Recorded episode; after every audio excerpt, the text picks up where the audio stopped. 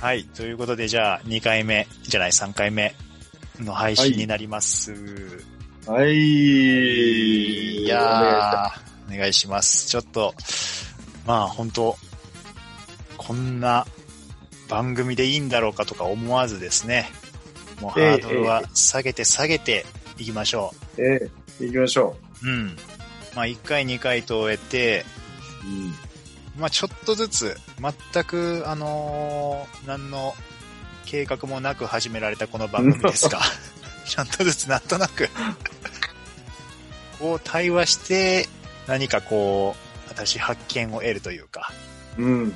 なんかそういうスタイルがちょっと見えてきましたかね。そうですね。やっぱこう話してるとうん自分の考えがまとまったりとか、うん。新しい考えが聞けたりとかうん面白いですよね。うんあのー、樋口さんが全くそれと同じことを言ってますね。あ、本当ですか？うん。話してみると、あ、そっか、古典ラジオでも言ってたかな、エールの、うん、うん、言ってましたよね。あのね、ゲストのマネーターさんに話してる時にも、実は問題が解決してたりするっていう現象があるんで、まあこうやって話すのもなかなかいいかもしれませんね。そうね、うん古代ギリシャも話の中でうんこうやって磨いてたんでしょ、ねおー確かそうそうそうですね。はい。いや、古典トークもなかなか、ちょっと待ってよ。古典トークし始めたら、番外編でしましょうか。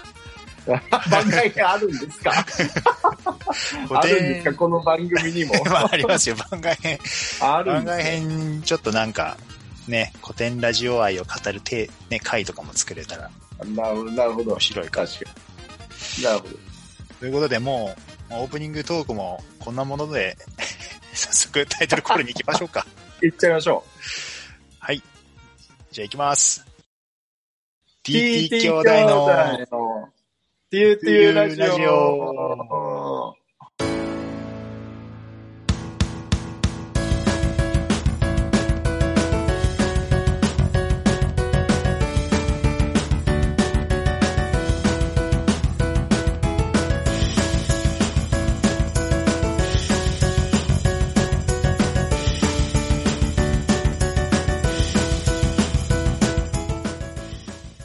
ということで、ええっ、と、今回はまあ僕の方からテーマをちょっと投げさせていただいて、はい、お願いします。えーファクト認識って難しくねっていういなんですけど、古典ラジオでも時々出てきますよね。そうそうそうそう。テーマというか、たうん、会話の中でね。何かのうん会話の中で出てそうきますね。それで僕は初めてまあ古典ラジオの中でファクト認識っていう言葉を耳にして、いや、そういう概念があるんだっていうのを知って、うん。で、あの、まあ、カエサルなんかも、なんか、人は自分の見たいようにしか見ない、えー、ありましたね。内容のことを言ってたと。いやー、そうでしたね。思い出しました。うん。そうそうそう。で、いや、まあそうだなと思って、で、じゃあ事実、まあ、ファクト認識ってまあ事実を認識するっていうことなんですけど、全く考えたこともなかったから、ふとこう、自分の中にその概念が入ってきたときに、うん。今までの人生、なん、なんか、確か、なん、事実見れてなかったなとか、うん。うん。何でも、例えばこう、相手はこう思ってるだろうとか、結構推論、しかもその推論も自分が見たいように見てたりとか、うん。うん。きっとこうであろう、かっここうであってほしいみたいな、いう風にして、過ごしてたよねとかって思うと、なんかちょっとファクト認識したいなっていうなるほど。気持ちが芽生えてですね。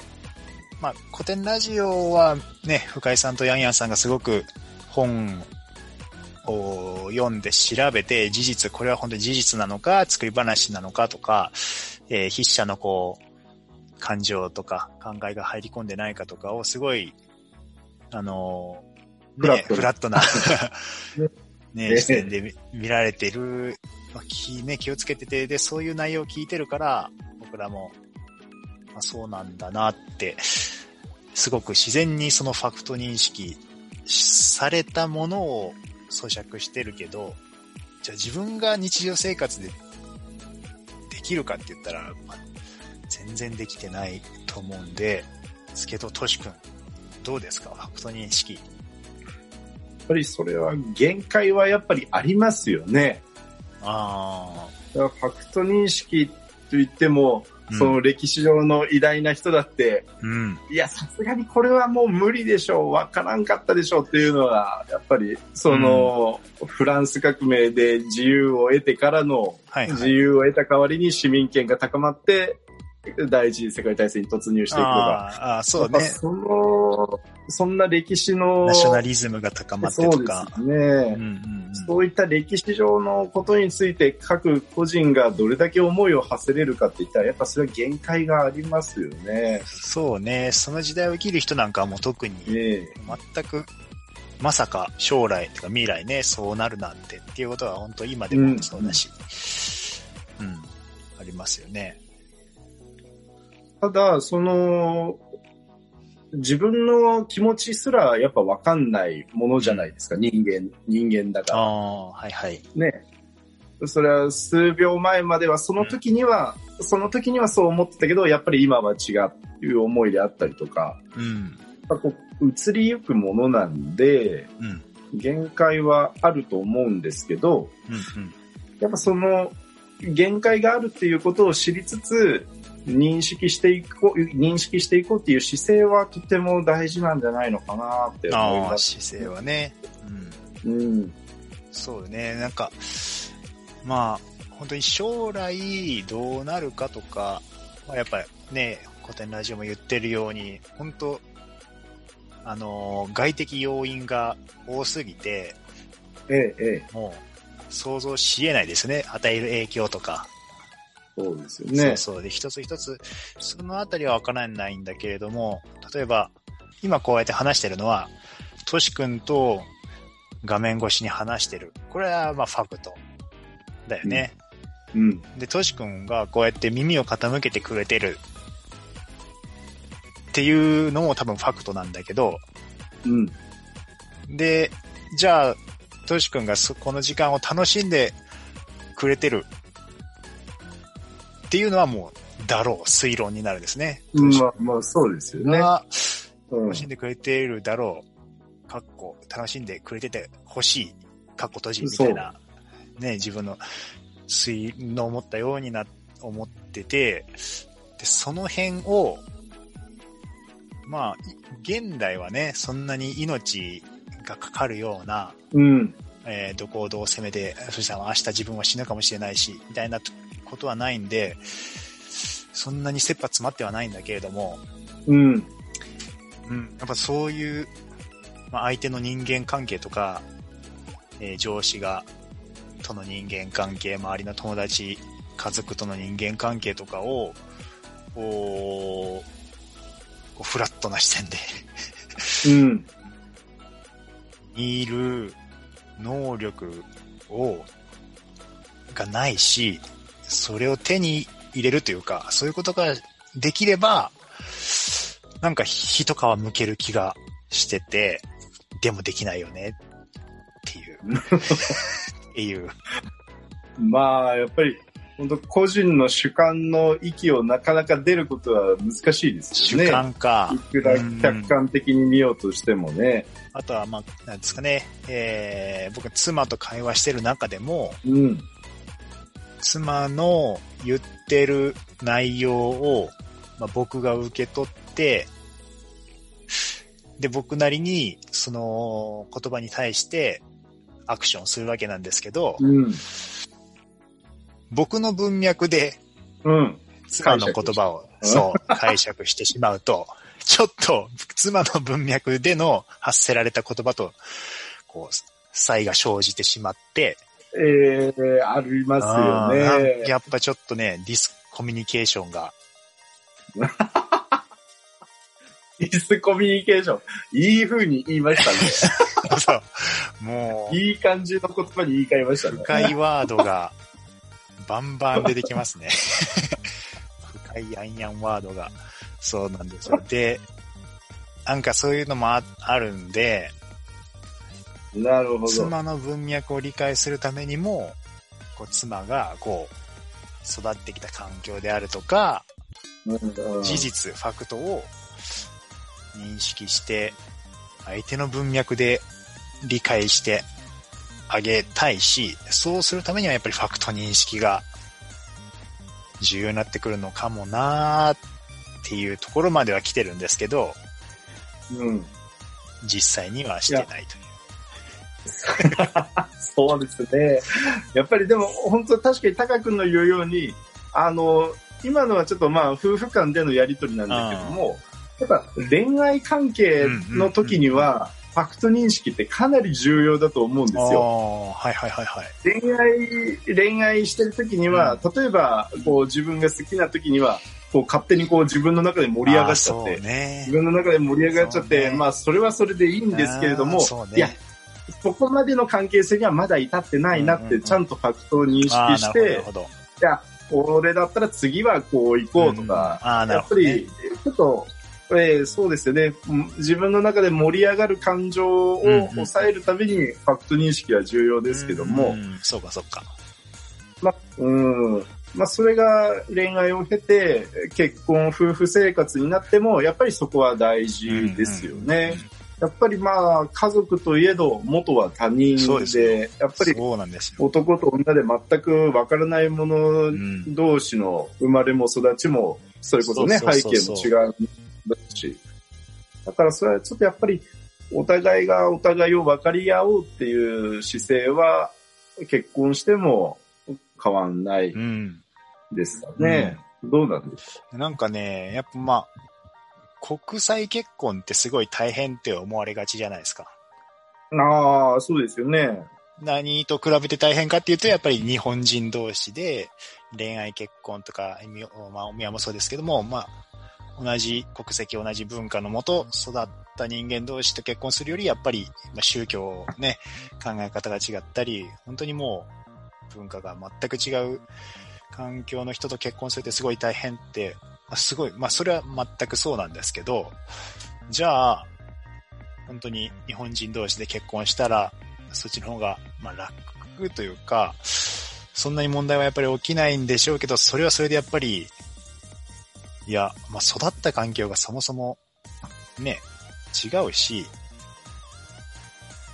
全然大変だろうなっていう、別に同じ国籍で結婚しても。なんかそのあたりはまあ国際結婚とそんなに差がないんじゃないかなとかそうですよね。思うぐらい、うん。やっぱまあ育った文化が違うから、いやー大変だなとは思うんですけどね。そうですよね。やあの、なんかミスチルの曲でなんかなかったでしたっけ？そんな曲が。チルの曲で結婚？いや、育った環境が違いすぎて、あれなんて曲だったっけな育った環境が違うから仕方ないよね、みたいな、うんなんかそんな、なんだろうね、終わりなき旅とかかな。ちょっと歌詞全然わからないんであれですけど。ちょっとまあ忘れちゃいました。はいはい。まあいいや。うんまあやっぱね、そりゃ、育った環境が一緒の、例えば一卵性ソーセージとかですら、やっぱり育った環境もほぼほぼ一緒、遺伝子すらも一緒、うん。一卵性ソーセージですら、やっぱり、あのーうまくいく時もあれば、うまくいかない時だってあるでしょうから、そう、やっぱその、うまくいかない時をどう乗り越えるかっていうと、やあっぱその、本当ファクト認識になっちゃうのかあ、な。うん、そうね。結構やっぱり自分の文脈で突っ走ったらやっぱり良くないですよね。うん、うん、うん。そうね。うん、っていうところなんですよ。なるほど。そうで、ちょっと期待してるのは、うん。ちょっと僕のそのファクト認識能力が爆上がりすると、うん。いいこと、なんかいいことあるんじゃないかなっていう。今後その人生においてね、この仕事をどうしようだとか、うん、なんか、えー、まあ悩んだとしてもしっかりとファクトを認識することができれば、解決策がそこに見えてくることが今後起こり得るだろうなと思って、ちょっとそのファクト認識っていうのは重要し、しているっていうところなんですよね。まあ、その、例えばゴールをどこに置くかっていうので、例えばぐ、具体的なゴールを目標に置いちゃうと、それが達成された時点で終わっちゃう。それだから、ね、あの、なりたい自分をゴールにしたらいいんじゃないのっていう話がありましたよね。ありましたね。それだから、そのファクト認識っていうのは、それの逆で、一番スタートに、はいはい、スタートに当たる部分だと思うんですよ。はいはい。まずは今の自分を見つめ直して、今の自分はこうで、こうこうこうで、こういう状況にあって、こういうスタートラインに立ってるっていう、うんうん、それをファクト認識することで、うんうんうん、あの、明日の自分、なりたい自分に繋がっていくんじゃないのかなってね、思うから、ね、本当、確かにファクト認識は本当、将来の自分に向かっての一番最初のスタートラインとしてとっても大事だなっていうのは、確かに思います。確かにね、第一歩として、まず、まずそうそう。現在の状況とか、置かれている自分の環境、そう,うん、現時点を確認するっていうことか。そうですね。うん。確かに確それはかに。本当大事だと思いますよ。ね。なるほどね。いやー、今日もちょっと、いい新しい発見が、やっぱりあります。ね。ありま 話し。したてると。やっぱ一人ではまあ、ここまでうん、なかなか、なんていうんですかね、こう、引き出しが、こえう、え全然出てこないうんこ。とがあるんで、いやー、今日もありがとうございます。はい、ありがとうございます。ということで、第3回目は、このぐらいで、はい。はいえーっと、ちょっとじゃあまた、あのー今後もですね、皆さんえに聞いていただけるようにですね、えー、頑張って、ハードルを下げつつ頑張っていきましょそうですね。う。どうしようか、としおくん、なんか次のテーマとかはまだない、ね、あ次のテーマとしてはね、やっぱりね、そのこれ番外編になるのかもしれませんが、はいはい。あの、古典ラジオをうん聞いて変わったこと、あいいっすね。古典ラジオを聞いて変わったこと、うんこれちょっとテーマで、ちょっと二人で話したいなって思います。はいはい。いや、いいと思いますね。まあでも、タカ君の今のファクト認識っていうのも、でもそれの一つですよね。そうそうそうそう。意識しだしたことの一つなんですよね。そうそうそうそう。聞いてからですからね。なるほど。了解です。はい。じゃあ、今回もこの辺で終わりにしましょうかね。はい。はい。じゃあ、聞いていただいてありがとうございました。ありがとうございましお疲れ様でたした。